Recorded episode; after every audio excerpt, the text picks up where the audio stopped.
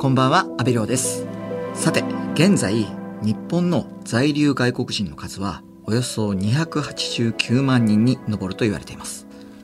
在留外国人とは、日本に3ヶ月以上滞在する外国人のことで、日本にずっと住んでいる人はもちろん、留学生や研修生として来日した人もここに含まれます。そして、在留外国人の中で、この数年増えているのが、ベトナム人の人たちです。昨年末には韓国を抜いて中国に次いで2番目に多い44万人余りとなりました。そしてこれは非常に残念なことなんですが日本への留学を斡旋する現地の悪徳業者が多額の借金を請求したり劣悪な待遇で雇用する日本の事業所があるなどの理由から入国管理法違反者数での国籍別でベトナム人が最も多くなってしまっています。今日は日本で暮らし生活に困ったベトナム人の人たちを受け入れて寝るところや食べるものを無料で提供しているお寺をご紹介します。それが埼玉県本庄市にある大恩寺です。今日は大恩寺の住職でベトナム人のタムチーさんにお越しいただきました。チーさん、よろしくお願いします。よろしくお願いします。まずは、ベトナム人の在留外国人がなぜ増えているのか、そして強制退去となる人もなぜ多いのか、そのあたりを教えていただけますか？中国の経済発展で出稼ぎに来る中国人技能実習生が減り、その受け皿として日本の企業がベトナム人を採用することようになりました。もともとベトナムは親日国で技術力の高い日本で働きたいと考えている若者も多いです。しかし、ベトナムにはベトナム政府から認可された留学生仲介業者が2000社以上があって、悪徳業者も多いです。仲介業者に多額の借金をして来日した結果、簡単に帰国できない人が増えて、強制退去となるケースも増えてます。また、技能実習生のいる事業でもひどい扱いをするところもあると聞いてます。タムチーさん、すごい日本語がお上手なんですけれども、あの、いつ頃、どういった理由で日本にやってきたんですか？そうですね。私は7歳で出家してお坊さんになり、2000年末に日本の大乗仏教を学ぶために来日しました。大正大学に入学し、日本語を勉強して、大正大学大学院を卒業して、さらに国際仏教学院大学で博士課程を修了しました。あの、なかなか、あの、大変なキャリアをこう積んでいらっしゃるんですけれども、その大恩寺がベトナム人の人たちを受け入れるようになったきっかけっていうのは何だったんですか？そうですね。ベトナム人の留学生、技能実習生、難民は神奈川県に次いで埼玉県、群馬県に多く、ラオン寺にはベトナム人の信者さんも数多くいます。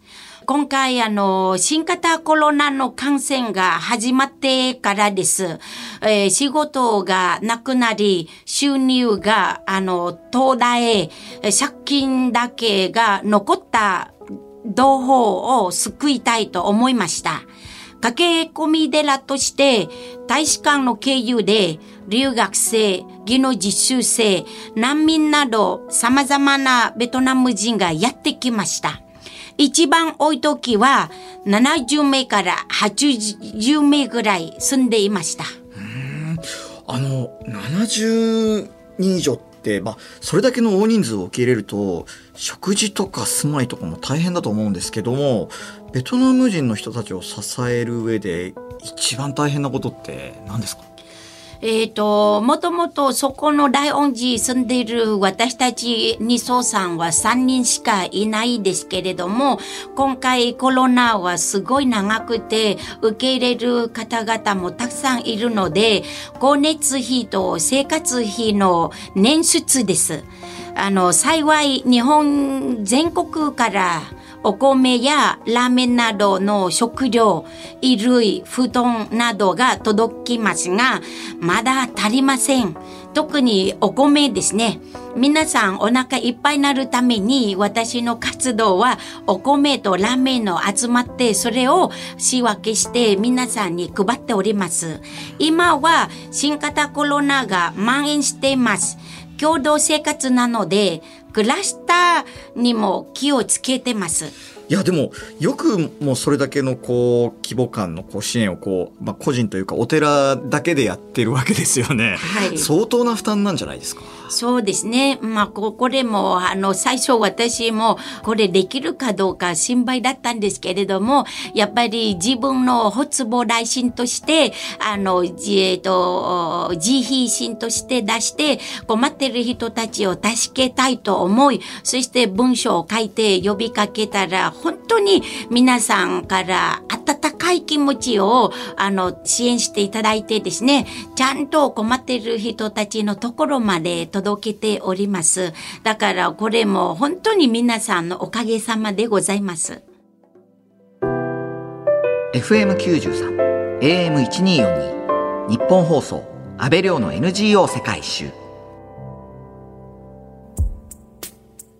今日は埼玉県本庄市にある大恩寺の住職、タムチーさんにお話を伺っています。大恩寺にいるベトナムの人たちは、皆さんどんなこう悩みをこうタムチーさんにこう打ち明けるんですか？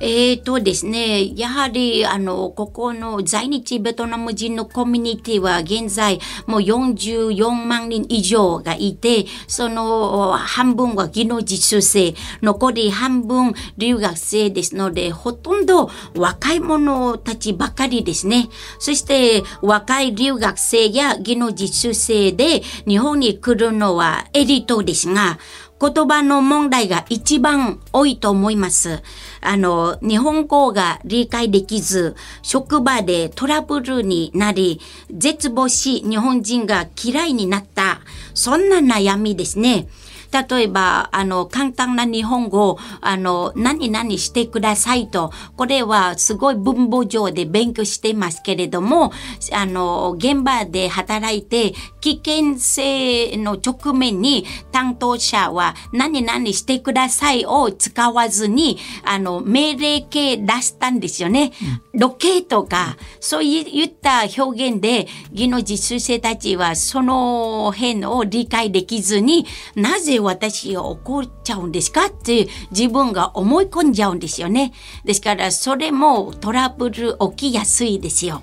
確かにそうですよね。その危険な時にその危ないどけみたいなことをついついこう言っちゃいますけども、良かれと思って言ってても、その日本語をあの勉強中の人から見ると何を突然怒鳴られたんだっていう印象になりますよね。はい、そうですね。はい。はあ、なんかそのすれ違いってすごいなんか。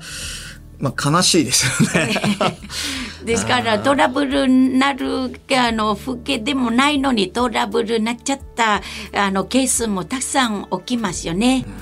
はい、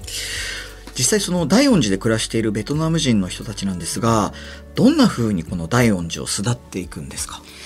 そうですね。やっぱり技能実習生たちは、あの、特定技術を持っているので、あの、大体ですね、皆さんは建築と農家、農業はすごく得意ですよ。ですから、あの、バイトをしながら日本語を勉強して、就職先を探してます。特に私、あの、大恩寺の近所の農家がですね、忙しい時期には、えっ、ー、と、仕事をお手伝い、農家に勤めている人もいます。企業などによる事業や住居のアクセンなどもあって、お寺の一時滞在者は、あの、現在、えっ、ー、と、22人に、あの、減りました。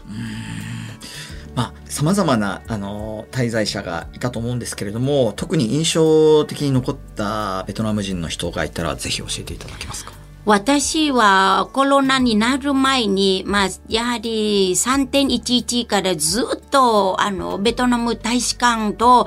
つながって、あの、活動していますが、そのコロナになってからもう本当に、あの、困窮者が増えてるので、あの、ライオンジーが、あの、受け入れてですね、えっ、ー、と、一時滞在する予定のベトナム人女性が、えっ、ー、と、友人の運転転する車で、えっ、ー、と、靴事故にあって亡くなってしまいました。それで友達と家族から連絡して、全部、あの、私に、あの、委任して、荷物を開けたところですね、銀行の通帳と2冊のノートが出てきました。貯金の残高がなんとか1000円ほどしかなかったんですよ。そして残ったあのノートに仏教の経典が書いてありました。やはり、あの、ふるさと残る、えっ、ー、と、二人子供がいるので、子供へのお祈りの言葉を書きました。だから、相当、あの、彼女は、えっ、ー、と、日本で働いている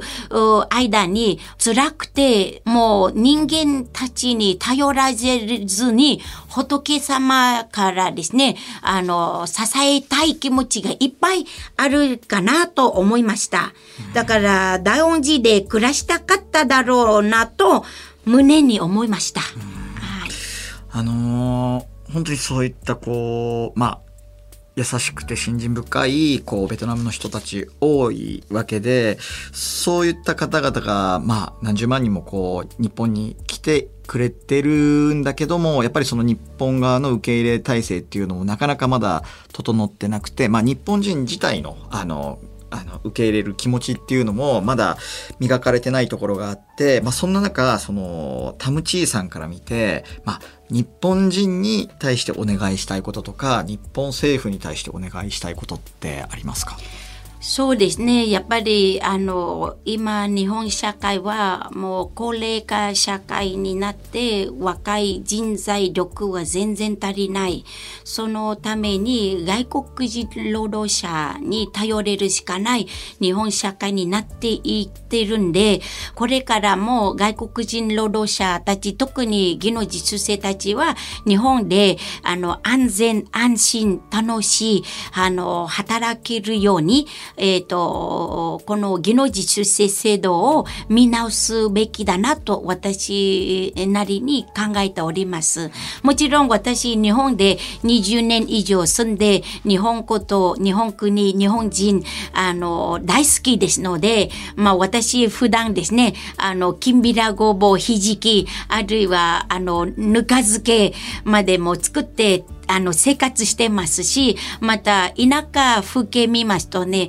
全く違和感もないぐらいですよ。日本の古いお寺とかも、そういった風景見ると大好きな私ですね。ですので、私のように日本のことを好きになってほしいです。技能実習生たちに。そして日本で3年間働いて、また今度特定技能、あの、目指して合格して働いて、今度ベトナムに帰るときですね、いいプレゼントを持って帰ってもらいたい。ですので、あの、日本政府、日本の国民の皆さんから彼らたちに手を伸ばしてさしてもらいたいと思います。まさに本当にタムチーさんがおっしゃる通り、すごいこう変えていかなければいけないこと、そしてまあお互いに手を差し伸べ合わなきゃいけないことってたくさんあると思うんですけれども、まあそんな中、まあ一人でこう頑張ってきたタムチーさんなんですが、実は今年癌を患ったそうで、今お体はいかがですか？そうですね。本当に、あの、たくさん日本の方、あるいはベトナム人の信者さんが、とても心配してくれました。皆さんに、あの、迷惑かけて、本当に申し訳ないですけれども、それで私は乳がんと甲状腺がんにかかって、ベトナムに帰って手術しました。まあ、ベトナムの結果は、えっ、ー、と、えー、良性の結果ですので、その辺も、あの、人を安心します。私がいない間に、えっ、ー、と、3人の霊師と2人のベトナム人のスタッフがお寺を守ってくれました。あの、実は新型コロナが長引き、食料支援だけでは足りず、寺の近くにある、えっ、ー、と、遊園の地を借りました。その、上農園と名付けて、この3月からじゃがいも、えっ、ー、と、ミニトマト、ナス、トウモロコシなどの野菜の栽培を始めました。まあ今私は、あの、おかげさまで元気ですので、あまあ本当に大切な時期ですね。たくさん人たちに迷惑かけたり、心配かけたり、本当に申し訳なかったなと思いました。いやでもそのタムチーさんにこう救われた人ってもうたくさんいるからなんだろうタムチーさんがその体調崩したって言われた時は相当たくさんの人がもう心配で心配でしょうがなかったんじゃないですか。そうですね。はい。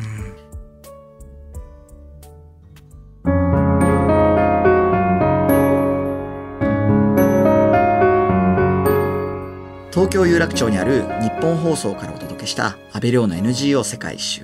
埼玉県本庄市にある大恩寺の住職タムチーさんとはそろそろお別れの時間となりますが最後にタムチーさんのこれからの目標を教えてください。はいあの、コロナ時代には、本当に日本だけでなく、世界中、本当にみんな大変ですので、このコロナ時代には、私たちはどうやって生きて、どうやって悩み、えー、心、辛い心、苦しい心、悲しみ心を解放したらいいなのか、これを一つの課題で毎日私たちも、あの、じみじみ考えてますね。やはり目の前に、えっ、ー、と、助け求めに来る困ってる人たちは、あの、ちゃんと、えっ、ー、と、受け入れて最後まで保護したいと思います。ですから、この上農園での野菜の栽培で近所の人とつながり、まずコミュニケーションを取ることで、ベトナム人と人たちが地域に溶け込んで仕事にもつながり、結果としていい社会を作りの手伝いができればと考えてます。そうすると私たちも、あの、お互いに理解し合って、お互いに助け合い、お互いに迷惑かけて、そうすると、いい社会作っていけるんじゃないかなと思っております。そして、解雇された技能実習生たちにも、新たな光が見えればと思っております。タムチーさん、今日は、貴重なお話をありがとうございました。本当にありがとうございました。タムチーさんの活動については、詳しくは大恩寺の公式ツイッターをチェックしてください。そして大恩寺の支援をしたいという人は、タムチーさんが代表理事を務める在日ベトナム仏教信者会の公式ホームページをご覧ください。ここまでのお相手は阿部亮でした。